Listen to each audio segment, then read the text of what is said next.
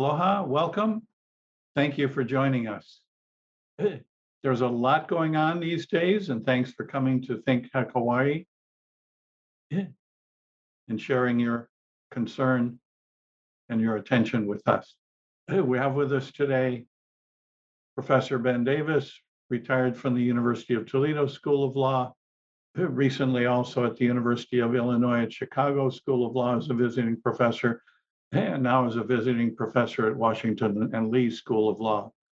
So peripatetic legal educator and eh, as the t-shirt says, dude emeritus.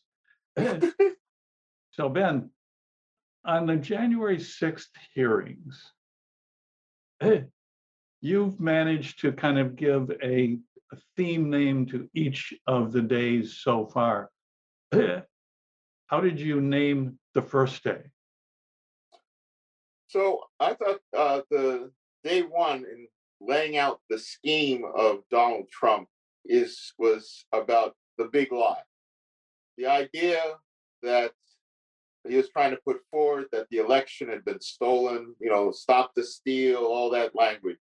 And the evidence that was brought forward of all of the various lawyers, advisors, political campaign types, etc., who made it absolutely crystal clear that uh, there was no evidence of any kind of widespread fraud, and also the court cases that failed, all that stuff just and that was communicated to Trump, so that there was no tr- truth, not a shred of truth to what he was saying, which made it the big lie. And so day one was saying, here's there was no problem with the election that was systematic. Trump kept saying it was, and various people around him kept saying it was. And there is the big lie. In fact, the big lie started before the election back in April or something. He was trying to say that if he lost, it was because the election was rigged. So that was day one, the big lie. So, how is it that there is still a, a huge cult of Trump supporters who are still arguing the big lie theory?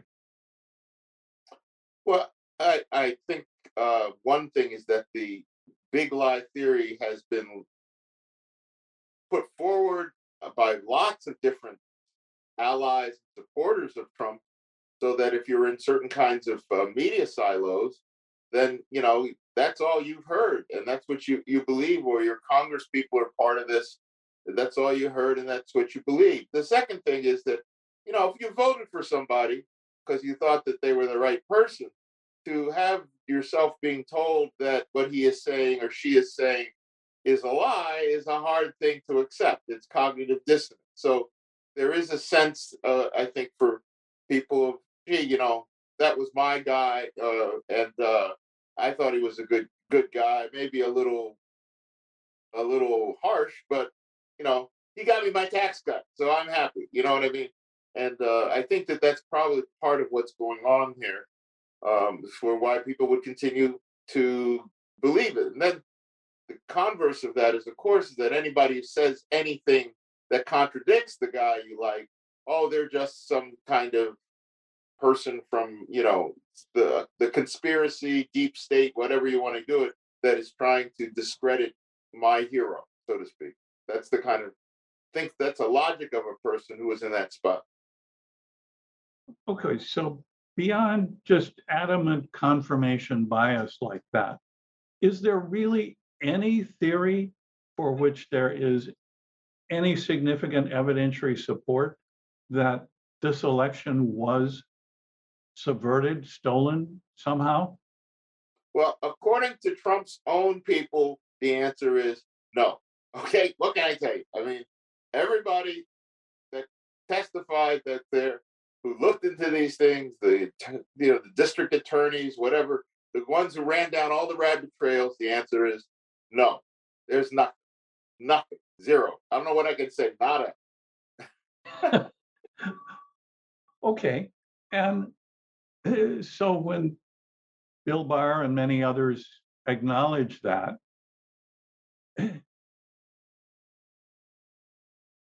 What's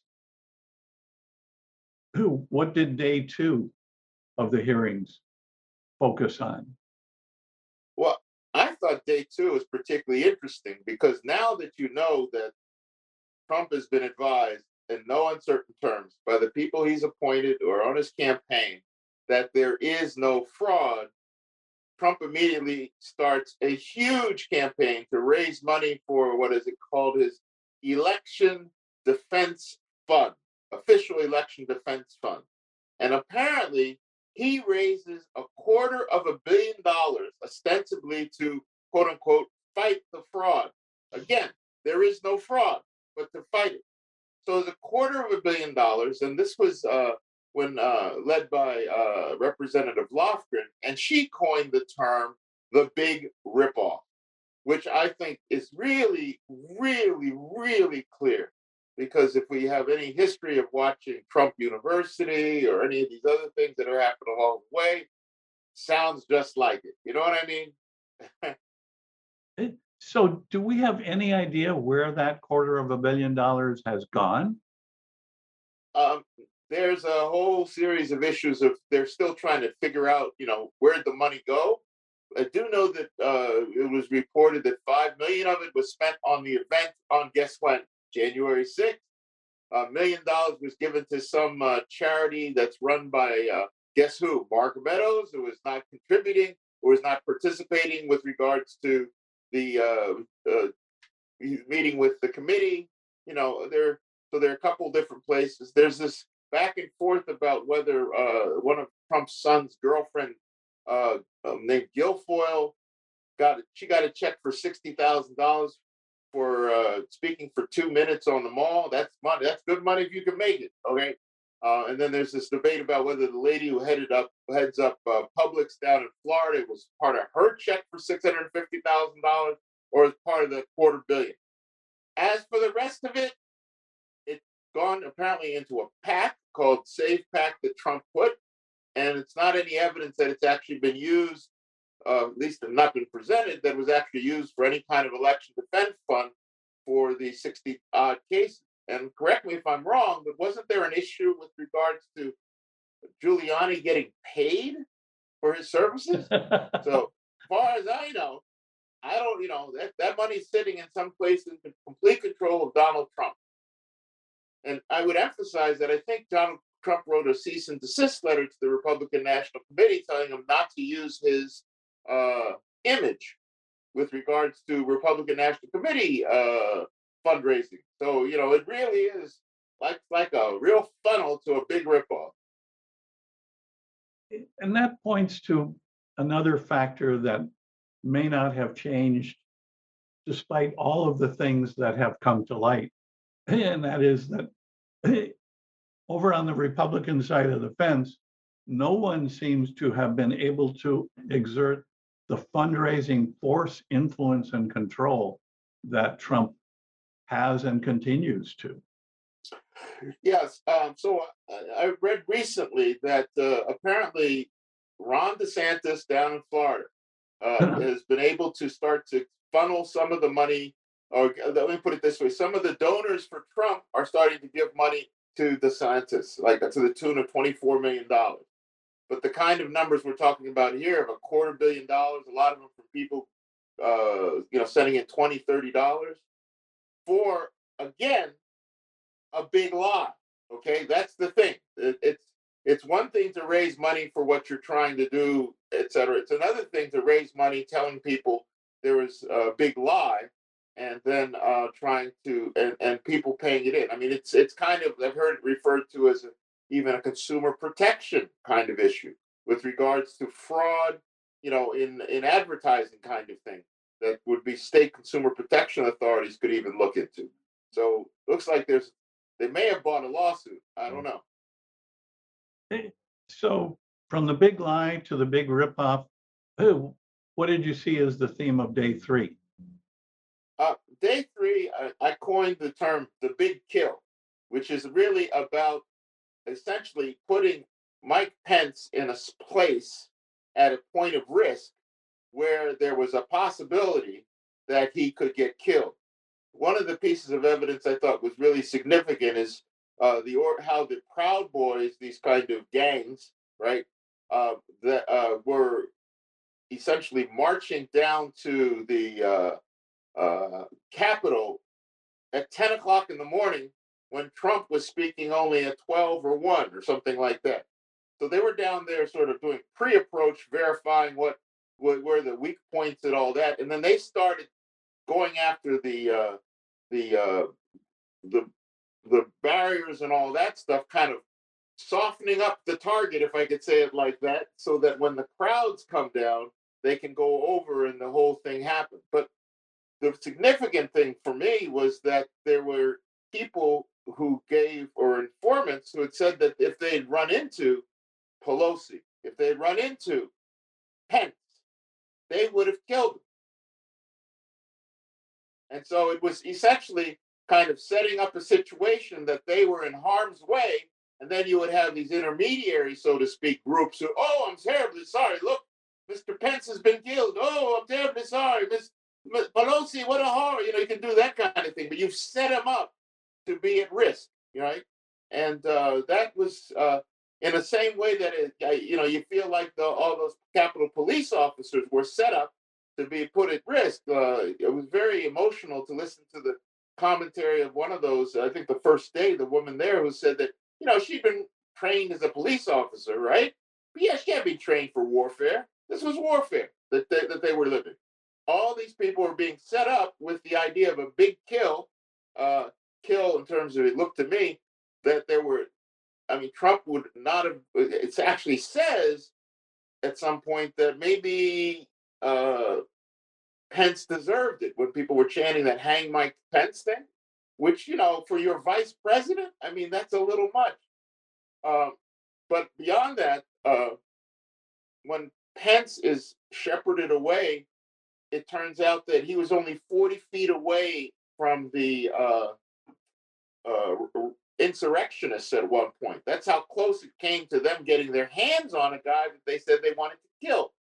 And moreover, when he's down in the basement or somewhere in the in the in the Capitol, and uh, they want to whisk him away in those, you know, with the Secret Service and all that, he's nervous about who's driving the car, and he says, "I'm not going anywhere." And I guess part of it was his concern about how it would look to see the, the him go away uh, from the White House to the world. I mean, from the Capitol to the world, but the idea of him being a little nervous about who was driving the car, just I mean, it, it sounded to me like this was like an effort of a big kill with him. And uh, I don't know, they didn't get into this, but I'm curious about whether there was some discussion I remember over time of Trump sort of magnanimously declaring martial law, right? You know, that would be that was sort of something I heard about a couple or three mo- weeks ago as sort of part of the plan that you have chaos, and so he could declare martial law, and then you know down that path. But it really looked to me, from what it, every what it was presented, was that uh, it was definitely uh, a sorry, it, it was definitely a uh, uh, the term for the day was big kill. This was about killing Pence if he didn't play ball. So, in your view, with the information available, what did the evidence indicate about what the Proud Boys, the Oath Keepers, and the rest of them knew about where to break in with the least resistance, where to go once they got in, and what the opposition to them was likely to be or not be. Well, that's been part of what was interesting on that day. So there was a document that was revealed in some uh, DOJ case called, I think it's 1776 again or something like that, which was a detailed nine page document that laid out from the Proud Boys internally about how to take over essentially Capitol Hill office buildings, right? So that there was a, this was something that was organized ahead of time and it said detail who plays this role, who plays this role, you're the lead, or you need a second, and all that kind of stuff. So it, it you know almost like military style construction. In addition, you know you had these Proud Boys who went into the room, uh, went into the Capitol in what they call stacks, which was a new word for me, which was the uh, these lines of sort of militarily camouflage wearing guys going up in to to, to, to go into the building with uh, Um, so there was a, a lot of evidence to show that this was very systematically organized by the Proud Boys, that the Proud Boys uh, were essentially responding to a call from Donald Trump to them. Um, uh, and they were even recruiting based on that call. And uh, I mean, there seems to be a lot of evidence that uh, th- there's nothing spontaneous here, that this thing was very systematically set up. And then you mo- you move the uh, the crowd up to the Capitol, and uh, and you put all these people in harm's way with the idea of getting the counting of the electoral college votes suspended or stopped. And so we know that eh, they knew and planned eh, and acted in advance on where to break in, where to go once they got in, where Vice President Pence and Speaker Pelosi and others were. And they went directly for those targets. So yeah, and, you know, I, I should just add something that there's this the video of a representative named Loudermilk, you know, taking people around the day before, kind of showing them various, you know, security sites in, inside that was part of what was the presentation too. I mean, literally now going and pointing out members of Congress who were allies or supporters of what was happening and putting them before the question of please explain what you were doing. You know, it's fascinating to watch. so days one, two, and three, what did that bring us to in day four, in your view? So day four, I call the big elector scam, which is basically the state by state elector scams in the seven states that Biden won, the swing states, to try to get alternative electors put in place. And uh, here, uh, the evidence uh, was from mainly state officials or poll workers pointing out the amount of pressure that Trump laid directly on them, but also the cooperation of entities like the Republican National Committee, or there was uh, a Congressman Andy Biggs who was pushing the folks in Arizona, or uh, uh, you know uh, there was even the the the fake slate of electors uh, signed these fake forms, these fake elector forms for Michigan and Wisconsin that uh, there was uh, an exchange between the chief of staff of Senator Ron Johnson of Wisconsin, literally 20 minutes before the uh, vote uh, of the, the meeting on January 6th, with uh, someone on the staff of the vice president saying, "Hey, uh, Ron Johnson's got to give something to to the the vice president," and the person from the vice president asks, uh, vice president's staff says, "What is it?" It says, uh, "It's alternative electors from Wisconsin and Michigan forms." Uh, and the person from uh, that, that had not been received by the National Archives apparently, and the other person came back and said, "Do not give them to them." The thing that's really heavy about that right now is last night I was watching on Rachel Maddow is that the National Archives had actually received these alternative elector documents and had never passed them on. So that they did have them for Michigan, they did have them for Wisconsin. So the chief of staff of Ron Johnson is telling a lie with regards to what had actually happened with the National Archives. And that makes it even more intriguing, right? Doesn't it? I mean, there was basically, hey, I'm going to throw a little story here, or maybe they just didn't know the fact that they'd actually been received, or maybe they'd been told they had been received. But it's a it, Ron Johnson's head is in, you know, his his head is in the box right now. Just like uh, that Loudermilk uh, guy's head is in the box. Anyway, the, the key thing again is that these are all people, for the most part, who had voted for Trump in the state legislatures or staff that refused to go along with the scheme because they thought it was illegal. And secondly, there was no evidence that was uh, for their states on the basis of which that they could move forward with doing the kinds of things like calling special sessions of the legislature and all that. So eh, from what we're seeing, uh, are those strategies continuing to expand and be put in place by the Republican operatives at state and local levels for not only voter suppression, but for vote subversion, electoral counting, and electoral designation subversion? Right. Right, so yes, in this sense, that if you can get the legislature to pass a law that makes that law, well, that kind of works for you. So, for example, uh, if you've got, sorry, just my guitar fell over. Sorry, uh, with, uh, um, for example, you know, there is this effort to basically increase the power of the state legislature to override what the vote by the people of the state will be in terms of setting up electors. If you have a law that says that, as opposed to this ad hoc structure, that's a risk. And apparently, that's a risk that's uh, being played out in Arizona. In Georgia, you know, these various kinds of efforts to say that uh, local uh, election commissions can be over uh, overridden, overseen, um, uh, replaced by people from the political branches like a secretary of state. Again, you get your right kind of secretary of state in place, you can play playing machinations with that. So yes, there are Republican operatives who are working aggressively in various states to essentially weaken the control of uh, elections by the sovereign act of voting by the people and put it into the hands of political persons. And hmm. that's unfortunate.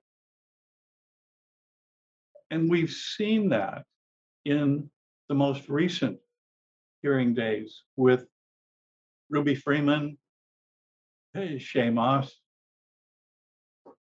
election workers whose lives have been subjected to incredible disruption and impairment simply Oh. because they did their job.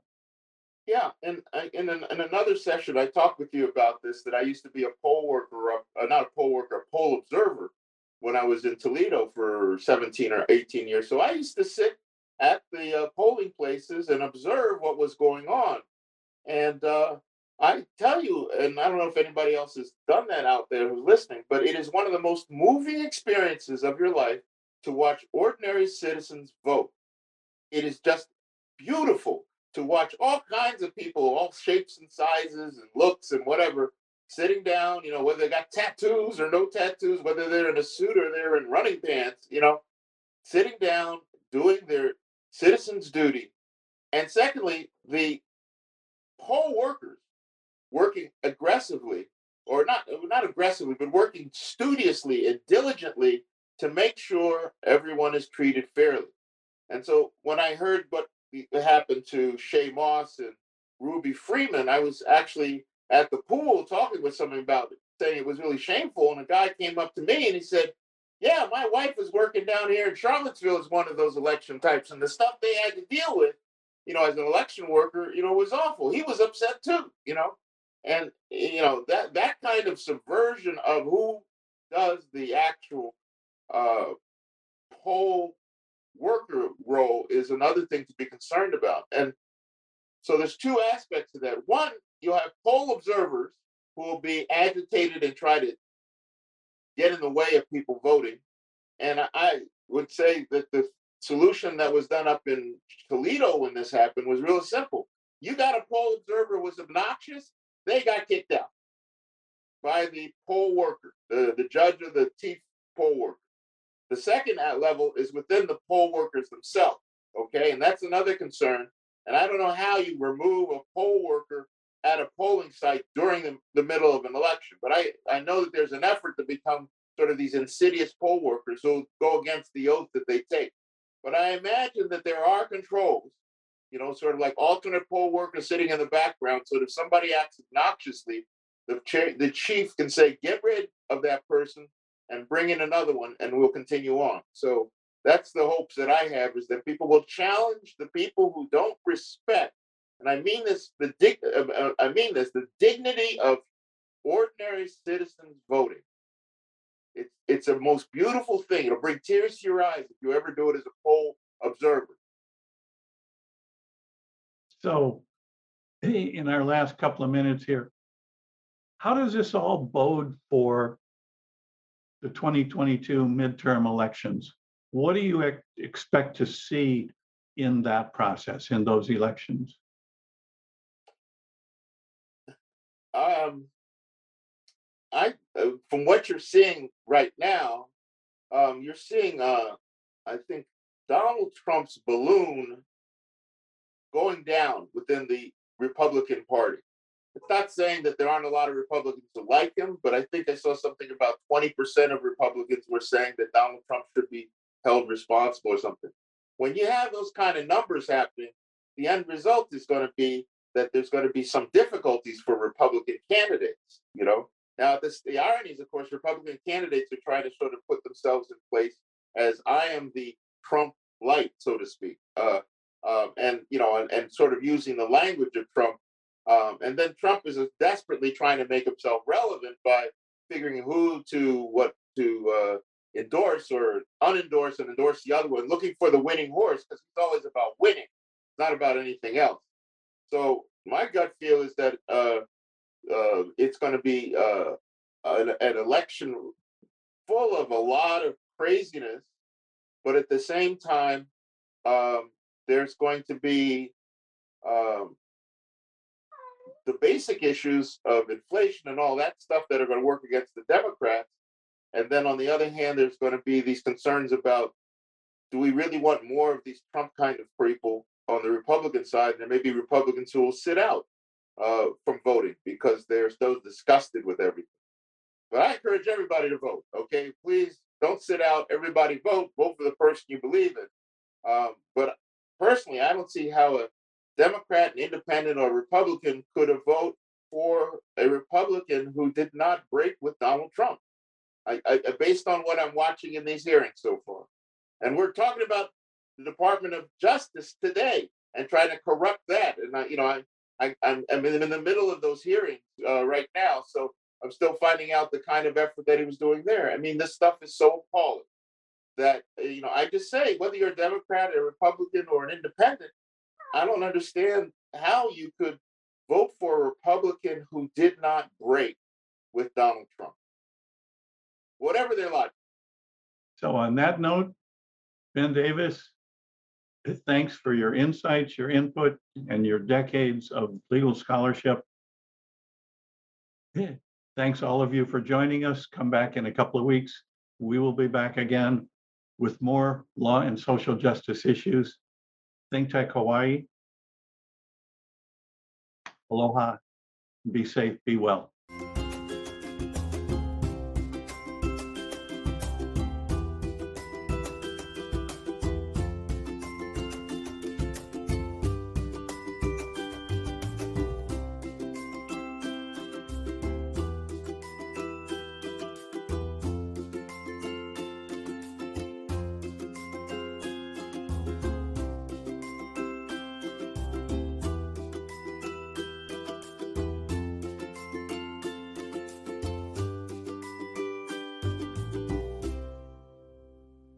Thank you so much for watching Think Tech Hawaii.